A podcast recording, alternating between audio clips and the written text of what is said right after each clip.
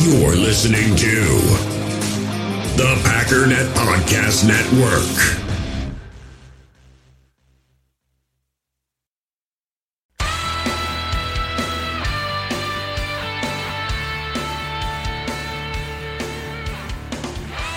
Ladies and gentlemen, welcome once again to the Packernet Podcast. I am your host and resident fanalist, as always, Ryan Schlip. Check us out online, packernet.com. Find me on Twitter, pack underscore daddy So I did all the work, and I got us all ready for this fun little thing I was going to do for the last couple of days, and I forgot to send myself the information.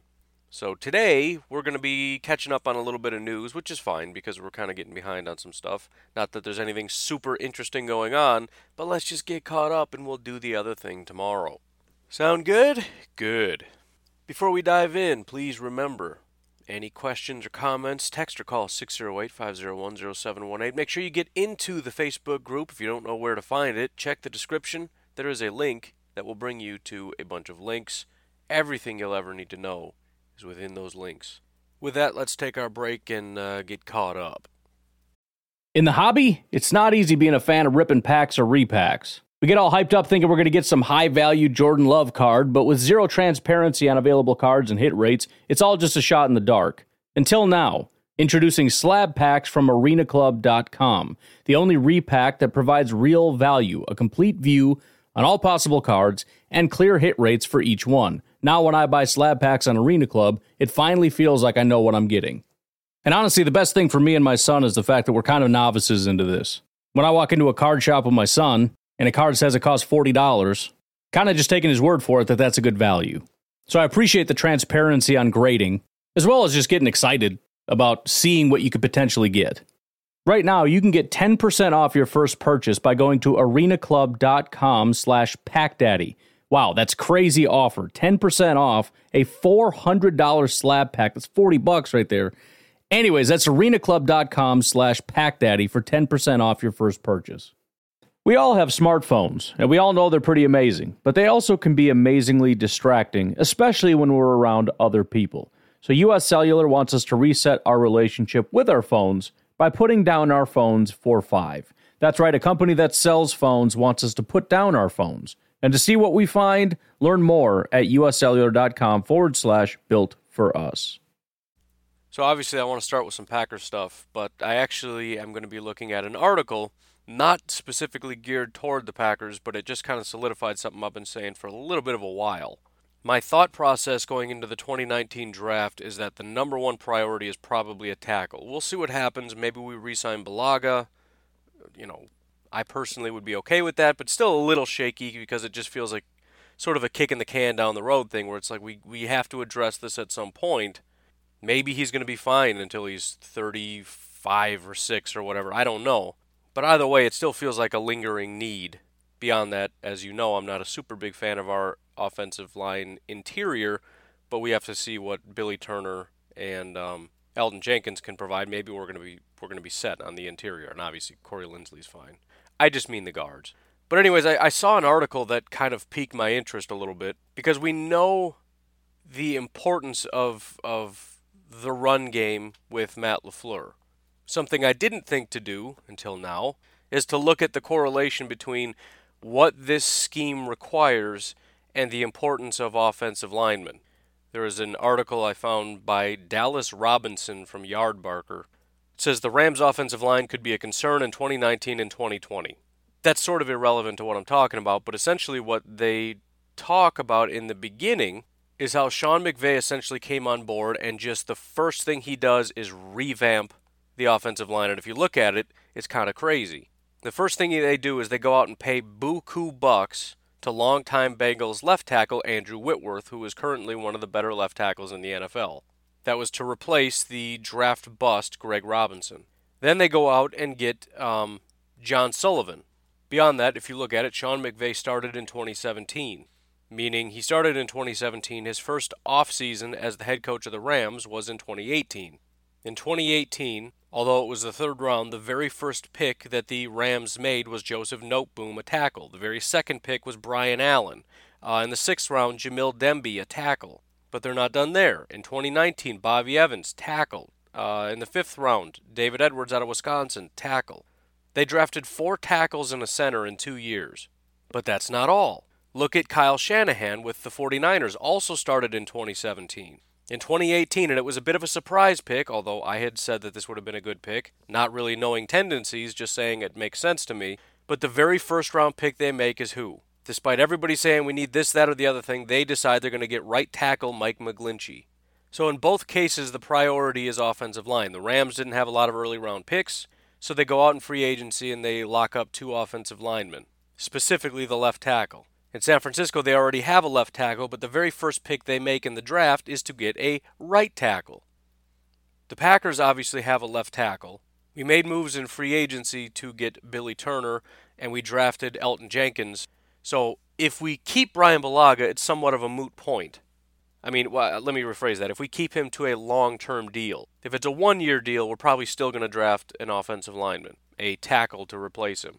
Because again, it's supposedly a pretty strong tackle class as well as wide receiver and apparently corner class and running back class and quarterback class. We'll see how it materializes as the season goes on, but I did find that interesting. And it makes sense, but it, it just it kind of solidifies things a little bit. We know that this scheme requires a lot of running, uh, you know, running the football requires a lot of athletic offensive linemen, and offensive line is a priority but not just as as a you know we need a left tackle to protect our quarterback's blind side kind of thing, and right tackle is pretty important too. Otherwise, who cares? No, we need a solid unit that's not only going to protect our quarterback, but is going to be able to run the outside zone scheme, which is what everything else is built off of. If we don't have an offensive line, which all this is predicated from, none of this works, which is good because I don't know too many teams that are very successful without great offensive lines. I feel like that's somewhat of an unsung, hero. Rams are a dominant team, great offensive line. Chiefs are a great team, great offensive line. Patriots, great offensive line. Bears, great offensive line. Packers, every time they've been successful, great offensive line. Nobody cares about offensive line. Nobody likes when people draft offensive line. You know, how many times have I talked about the Cowboys? And when they were successful for that one year, they had easily the best offensive line that year and probably for several years. It started to fall apart. The, the Dallas Cowboys aren't what they were. Suddenly, Dak Prescott and Ezekiel Elliott aren't the greatest things that have ever happened in the history of the universe anymore. There are some teams that have overcome it, like Seattle, although not so much anymore. The Vikings, for one year, overcame a bad offensive line. But typically, that's a very, very important piece. And it kind of makes sense because also, as I've said, there's only two things you're going to do on offense run the ball and pass the ball, and you're going to struggle to do either one of those things without an offensive line. So I'm a little bit happy that this is going to be a priority, and I, I hope it's already solidified. I hope it's just good to go. But I don't know what the interior is going to have. I don't know what we're going to have at right tackle. Outside of, of Bakhtiari, I don't know a whole lot and, in Corey Linsley. But, anyways, it, it, something to keep an eye on. If, if things are going great and Bulaga stays, then this again was for nothing. But at the very least, I fully expect right as at, at this point, if somebody were to ask me, what do you think the Packers are going to pick in 2019, I'm going to say a right tackle.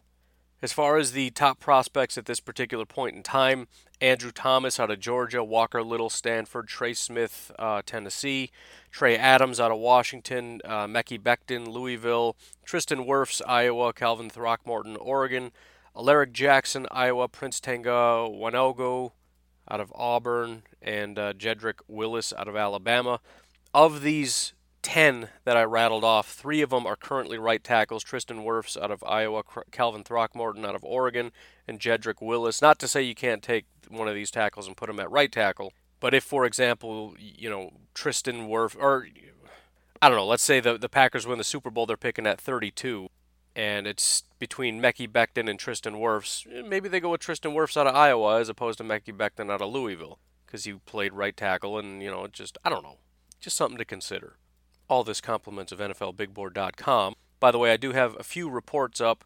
Um, three of them that I listed: Trey Adams, Calvin Throckmorton, and Prince Tega Wanogho. They all have summer scouting reports, so check that out. NFLBigBoard.com. Um, some other hubbub. I, I don't know why it's a big deal. I guess it's because nationally people don't really understand or didn't know these things. I feel like we already knew. But there was a big commotion about um, Mark Murphy saying they were aggressively going after Khalil Mack. We already knew that. The thing that bothers me, though, and it, every time Mark Murphy talks. And it's kind of the same with Matt LaFleur and with Brian Gutekunst. I feel like either they just speak in terms of, I don't know, making it sound like things are more simplistic than they really are, or else they really look at things simplistically, which makes me nervous because either I'm overanalyzing things and football's not that complicated, or I feel like it needs to be more complicated than it is, or they're really underthinking things, and it just makes me really uncomfortable every time I hear, especially Mark Murphy talk about stuff. For example, when they hired Matt LaFleur and all they wanted to talk, to talk about was, and he did it again in this particular interview, talking about how he's just a good fit as far as the culture, and you know he's he's kind of like that Wisconsinite kind of feel to him. And I'm sitting there thinking, what in the world does that have anything to do with being a good head coach? Like, please tell me you you considered the offensive scheme that he was bringing, his success, his record, and, and how things worked and why. And the one time somebody actually brought up the question of, so does it bother you that Tennessee wasn't very good? Mark Murphy looked confused. Like, why would you even ask me that? No. No, he, he kind of just brushed it off like, well, I mean, Mariota was hurt and all that other stuff. So, in other words, there was an excuse and a reason why it didn't. So no, not really, but it's still the, the, the reaction is though like, well, that's such a weird question that you would care about his record. I'm talking about culture. I'm talking about how how well we'll all get along as as friends, and how he's a, a good fit to our community and and the energy he brings. It's just just stuff that I could not care any less about. To, as much as it matters to a point, it's like that should be point number 15. Like if you're really stuck on like six quarterbacks and you're trying to narrow it down and everything is a tie, we got to work our way way down before I get to like, well, he's from Michigan. That's kind of close to Wisconsin, so similar cultural values. I guess we'll lean LaFleur. But anyways, when talking about Khalil Mack, it was not quite like that, but similar to where he's he's saying, yeah, we, we really tried to get him. You know, we worked real hard and we were pushing for him and we were throwing a bunch of money around. Like, hey, how about all this money? How about all these draft picks? And then at the end of it, he's like, but at the same time, when you think about it, it's probably not too smart to have the highest paid offensive player and defensive player. Yeah. Then why did you do it? Like, did you not? It, it just seems so cavalier. Like, like they're just sitting around, like, yeah, you want to go for Mack? Like, yeah, sure. How about uh, we just like throw 25 million at him and uh, give up, I don't know, both both first round first round picks? Yeah, I, I, guess we'll see what they say. If they say yes, then uh, I guess it is what it is. Should we discuss maybe that being too much money? You know what? Let's just go for it, and we can worry about regrets later. Let's just not even worry about it right now. Let's just be aggressive and be crazy, and uh, maybe later we can decide whether or not it was a good decision. I don't know. I, you know those scenes in like the uh, from like the 80s on the the stock market exchange place Wall Street where they got the papers and they're flying around and everybody's going crazy. That's how I picture like Lambeau Field. Like everybody's freaking out and everybody's putting in like 28 hour days and just being psychotic and they've got algorithms and calculations and they're trying to you know they got spreadsheets for their spreadsheets and you know crazy software to do all kinds of crazy calculations then they've got very specific you know they read like 60 football books an hour they know everything about football theory and and you know all these people are master scientists geniuses. And then you listen to mark murphy talk and he's like yeah we uh, we tried to get him. In hindsight probably shouldn't have tried to get him.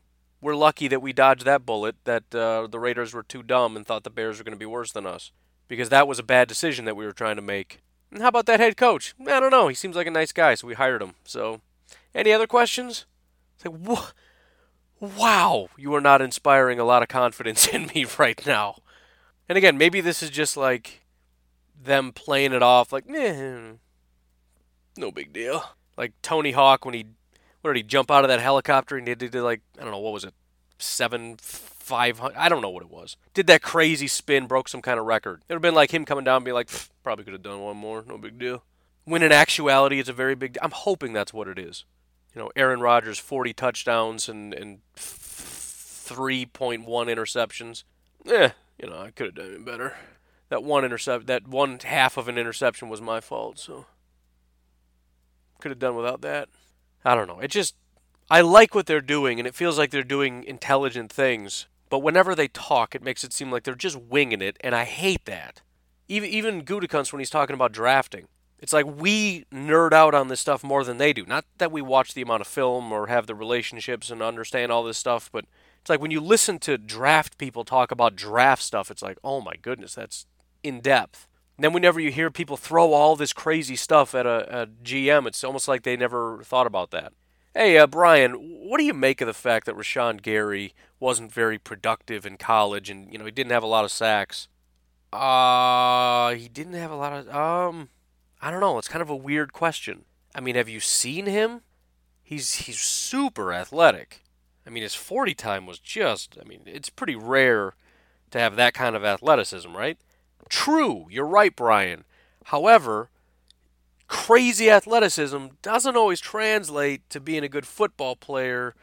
So I'm kind of wondering what it is about Rashan that makes you think that crazy athleticism is kind of the thing. That what? why is it going to translate for him? Well, I mean, have you seen his RAS score? I mean, it's crazy. Also, great kid, great character. Hey, Brian, I don't care, man. I want to know if he's going to be a good football player. And I want you to help me understand because my assumption is you're a wizard and you can see the future and you can see amazing things that I can't. And you're telling me things that I figured out within 30 seconds of watching Rashan Gary. I'm, I'm expecting you to tell me like 9.0 type stuff and you're acting like you don't even know the information I'm telling you, and it's freaking me out a little bit. I don't know. I'm sure it's fine, and I'm sure they're just playing it off like it's no big deal and they're putting in a lot of work. But just stuff like this, you know, the whole Khalil Mack, we tried to get him. In hindsight, probably shouldn't have tried to get him. That that that worries me a bit. And it also makes me think, you know, maybe being a John Dorsey or a, a Bill Belichick, and I know putting them on the same plane seems ridiculous, but I think John Dorsey is, as far as the draft especially goes, and building teams up that are not very good, I don't know that there's anyone like John Dorsey. But maybe being on that tier isn't actually all that hard. You just actually know what you're doing, and you take advantage of a bunch of people that have no idea what they're doing, and they're just kind of making this stuff up. That's probably not it, but I'm a little scared that that's kind of it. Anyways, that was my one takeaway from that conversation. Well, that and uh, if you listen to the actual interview, he kind of talked up Raven Greene a little bit, which was kind of good to hear. Because, you know, the, the whole conversation is just kind of, eh, you know, well, we got to do it. But when he, you know, and that's kind of the whole reading between the tea leaves. That's, I'm meshing two together, but that's fine. We're going to go ahead and read between the tea leaves. But it's a matter of like when, when they kind of like snap out of just autopilot mode, like just general chit chat. Like, oh, how's things? Oh, good. Like, no, no, things aren't good. Because you're alive in a world Things are stressful, things are hard, things are horrible, you're lying to me. But that's fine because it's general chit chat. But he, he kind of like perks up when they start talking about safety and specifically calls out Raven Greene and says, you know, one guy that really started coming on strong for us until he got injured was Raven Greene, and I think he's going to be a good football player for us. That's not just general chit chat. He just straight out just laid his cards out there. So that's another guy I'm prepared to be wrong about is Raven Greene because I don't really have any expectations for him. And, you know, if he doesn't, I don't know how many opportunities he's going to get, possibly with three safeties on the field, which I guess is going to happen quite a bit, and Josh Jones more than likely being gone. I guess we probably will see a decent amount of Raven Greene. but that'll be something to keep an eye on. So those would be my two takeaways. I'm worried that nobody knows what they're doing. Also, Raven Green might be all right. Small little tidbit. I guess the the Texans are going to be joining the Packers as they ride around on the bikes. I think that's going to be really cool. I've never been down there. I wish I lived out in Green Bay. There's a very very small chance that I will take a job out there someday, but probably never. Almost did at one point. I almost almost did. There was a job opening and they weren't really paying any more than what I was getting, which was shocking because I was getting garbage. But I decided against it at the last minute and um, anyways, it would be nice to be able to get out there. But it'll be kind of cool, especially seeing J.J. Watt because that was a tradition he kind of grew up, you know, respecting and loving and whatever. It'll be kind of neat. I mean, it, it's it's weird, and the only reason I'm making a not even a big deal, but a deal of it, is because it's such a long-standing tradition that's always been a certain way, and this is going to be a different way. And Lafleur is kind of, you know, if you were like a hardcore purist for tradition, Lafleur would not be your best friend because he's just coming in and he's like, you know, tradition's great and all, but that's not our priority. And I know we've never done it this way. We're going to start doing it this way. And I know it's always just Packers that ride these bikes. We're going to have the Texans ride the bikes. And I know all the pictures on the walls are all historical guys, you know, Bart Starr and whatnot. We're going to go ahead and put some of our guys on there.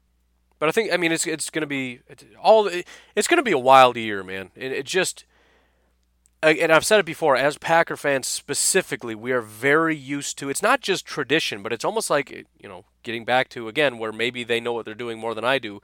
There is a lot of tradition and culture in the Green Bay Packers that just seem to be bred in. And the more you look at things, the way that I talk about how the, the Bears, when they try to focus on offense, it doesn't work, and then they get back to their identity of defense, which is weird because they're completely different coaches, completely different players, completely different year, completely different fans. Everything is different than it was in, in 1985. But still, there's just something in the DNA of the Chicago Bears, and that seems to be the tr- truth with the Packers, where it's about history and it's about preserving certain things. And if you look at how the Packers operate, it's everything's about keeping the same guys around and, and keeping the same coaches and keeping the same scheme, and everything just kind of stays the same. Then there's a certain way of doing business, and you stay with that, and it's the same. You know, everybody that works there is a person who worked under Ted Thompson and or Ron Wolf everything is about like tradition and longevity. So we're not really used to change very often. And when it happens, Packer fans kind of freak out because it's so rare.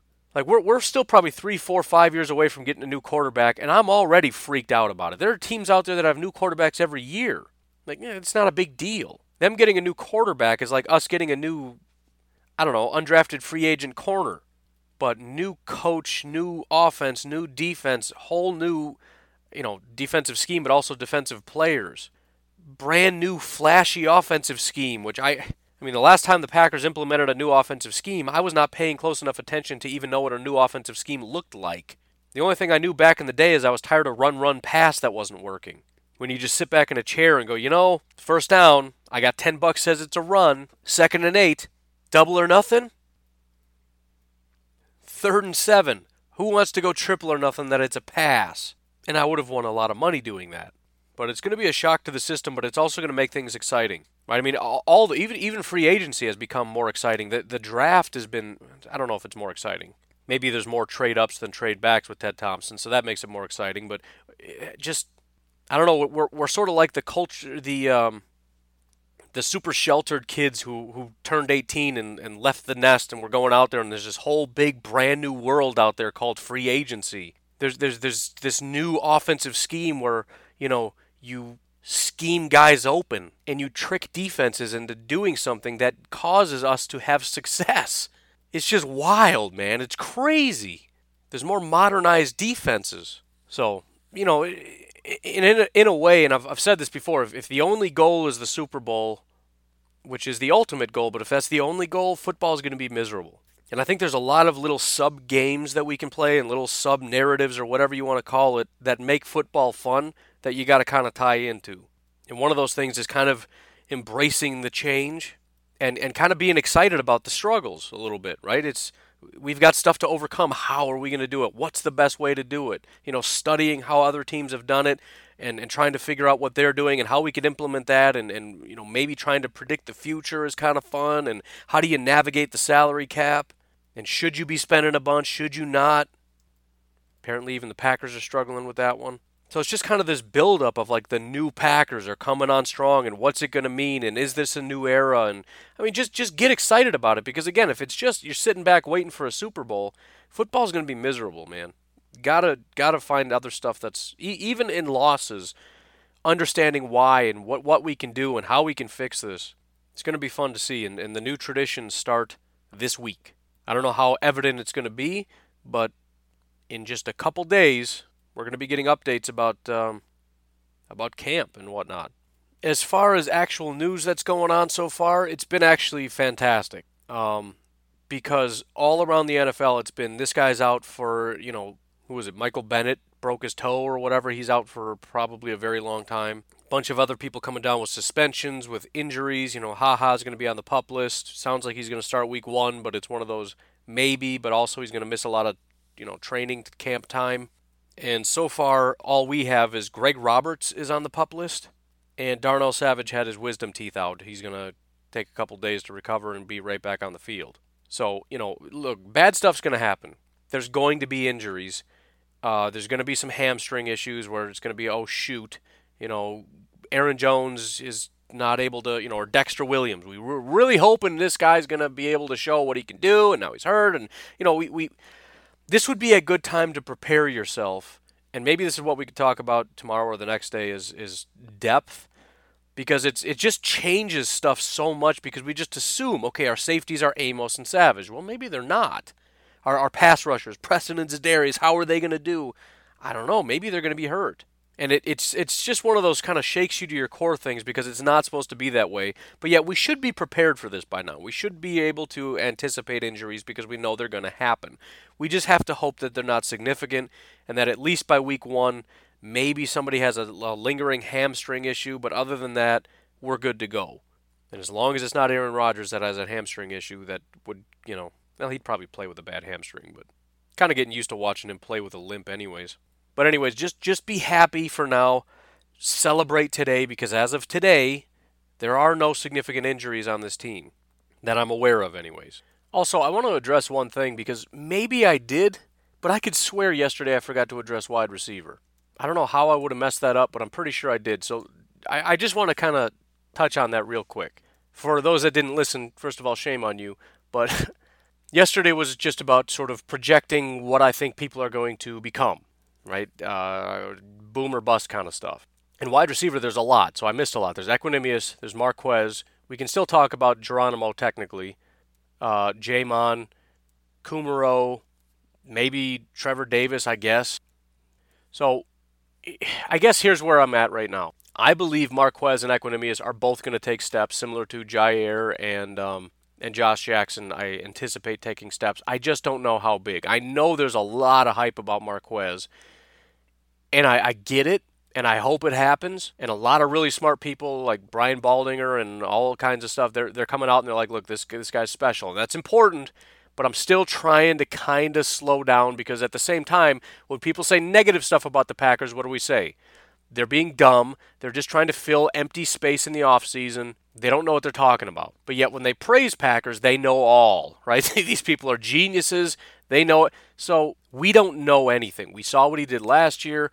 We know coming into the season, it seems like Marquez is going to be number one. I, I at this point, you know, I, I, I don't know.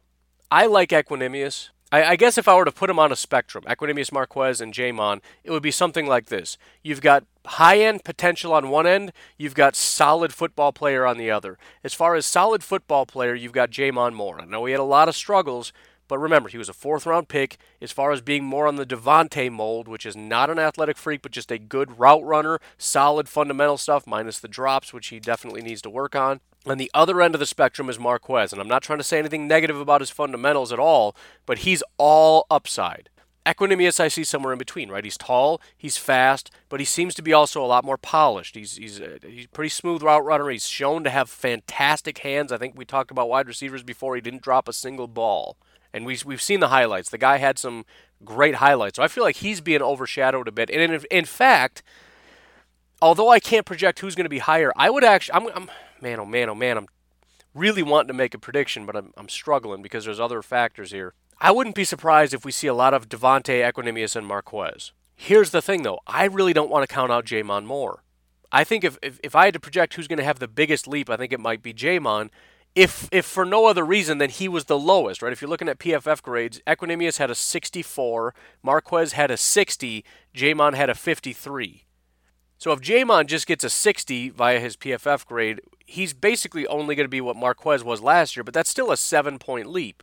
And I, I just I can't help but feel like we're sleeping on J'Mon. And I know speed is important, and that's all Marquez. And he, you know, if, if he can just grow as a receiver or whatever, everything's going to be fine with him. But I'm I'm really torn on the three. I mean, I, on one hand, I feel like Equanimeous, as of last year, was was the most promising receiver. Right? He just kind of felt it, it wasn't just the big flashy plays, and I'm always kind of skeptical of that when it's when it when you're like the super fast, super tall, and, and a lot of your highlights are like deep down the field type plays. I feel like that's a very limiting thing, and you've got to be able to do the, the short yardage stuff, the yards after the catch, the intermediate routes, the the whatever. And I'm again, I'm not saying Marquez can't. I'm just I'm not as enamored with the big stuff. Equanimeous, I feel like can do it all already, and that gets me really excited. But again, J'Mon was the first. He was picked before Equanimeous St. Brown, who was picked before Mark, or excuse me, who he was also picked before Marquez, who was picked before Equanimeous. So, so as far as scouting and as far as potential, despite Equin, despite Marquez being six four, running a sub four four, They looked at J'Mon and said, "Yeah, we want him." And it was a couple rounds later that they're like, "All right, fine, we'll take Marquez," or a round and a half or whatever. So I definitely do not want to count him out. I, I think I think the Packers expect J'Mon to be the top guy. Whether or not he's going to be, I don't know. But they, they when they watched him in college, they said he's going to be the best football player. And I'm not willing to count him out after one year. So I, I guess what I'm saying is I expect all three to take a step. I expect one of the three to be the number two. I do believe that one of the other three is going to be the number three. I don't think it's going to be Geronimo. I know listen, I'm, I'm not trying to beat up on Geronimo. I like Geronimo. I just think we know what his ceiling is. I don't expect a breakout. I think Geronimo is going to consistently be the same guy he has been, and that is a reliable uh, catcher, a guy that's going to come up on, on big situations, maybe has a couple big plays. I think he's going to be a factor in the offense. They re signed him for a reason. I think he's sort of a buffer. He provides a floor for the Packers wide receivers. If Marquez and Equanimeous and J'Mon don't take a step, then we got J- then we got Geronimo and Geronimo can be number two, and he can be a reliable guy, and that's it. That would be depressing for me as a Packers fan, wanting to see Equanimeous Marquez and or J'Mon take a, a, big step in the right direction. But I, I, think Geronimo stays about the same. But um, I, I, do expect J'Mon Marquez and Equanimeous to take a step, and I, I hope and I believe – as much as I, I want to believe in J'Mon, I kind of think Marquez or Equanimeous is going to have because of what they showed last year. I think if they can grow from that, right, that great hands, you know, catching out away from the body, back shoulder catches. Um, you know, that obviously they can go deep. The new scheme emphasizes speed. Everything's kind of leaning toward Marquez, but also Equanimeous. But again, don't want to count out J'Mon. Uh, I know there's a lot of love for Jake Kumerow. Again, I just don't buy it. He didn't show much in the regular season. I, I know he has great rapport with Aaron Rodgers. I'm not trying to be. I, I, I was the first, by the way, the original Jake Kumerow fan because I went to Whitewater, as did he. As soon as I heard that, I'm like, oh, Whitewater guy. And then I heard he was the cousin of the Bosa's, and I, I, I said if I could find. This is why, by the way, I want to have transcripts of this so I can just do a search and find it. But I, I, promise you, I was the original Jake Kumerow fan when I found out he was cousins with the Bosa's and stuff as somebody that would love nothing more than Jake Kumerow to succeed, I think you just have to be intelligent about stuff, right? J'Mon Moore was a fourth round pick. Uh, Marquez and Equanimeous were what, fifth and sixth round picks? Not great, but they also had success in the regular season. They also are building on, on you know, despite not having the same amount of trust. Guess who was out there instead of Jake Kumerow? Aaron Rodgers trusts Jake Kumerow. Jake Kumerow wasn't out there as much until later in the season, obviously.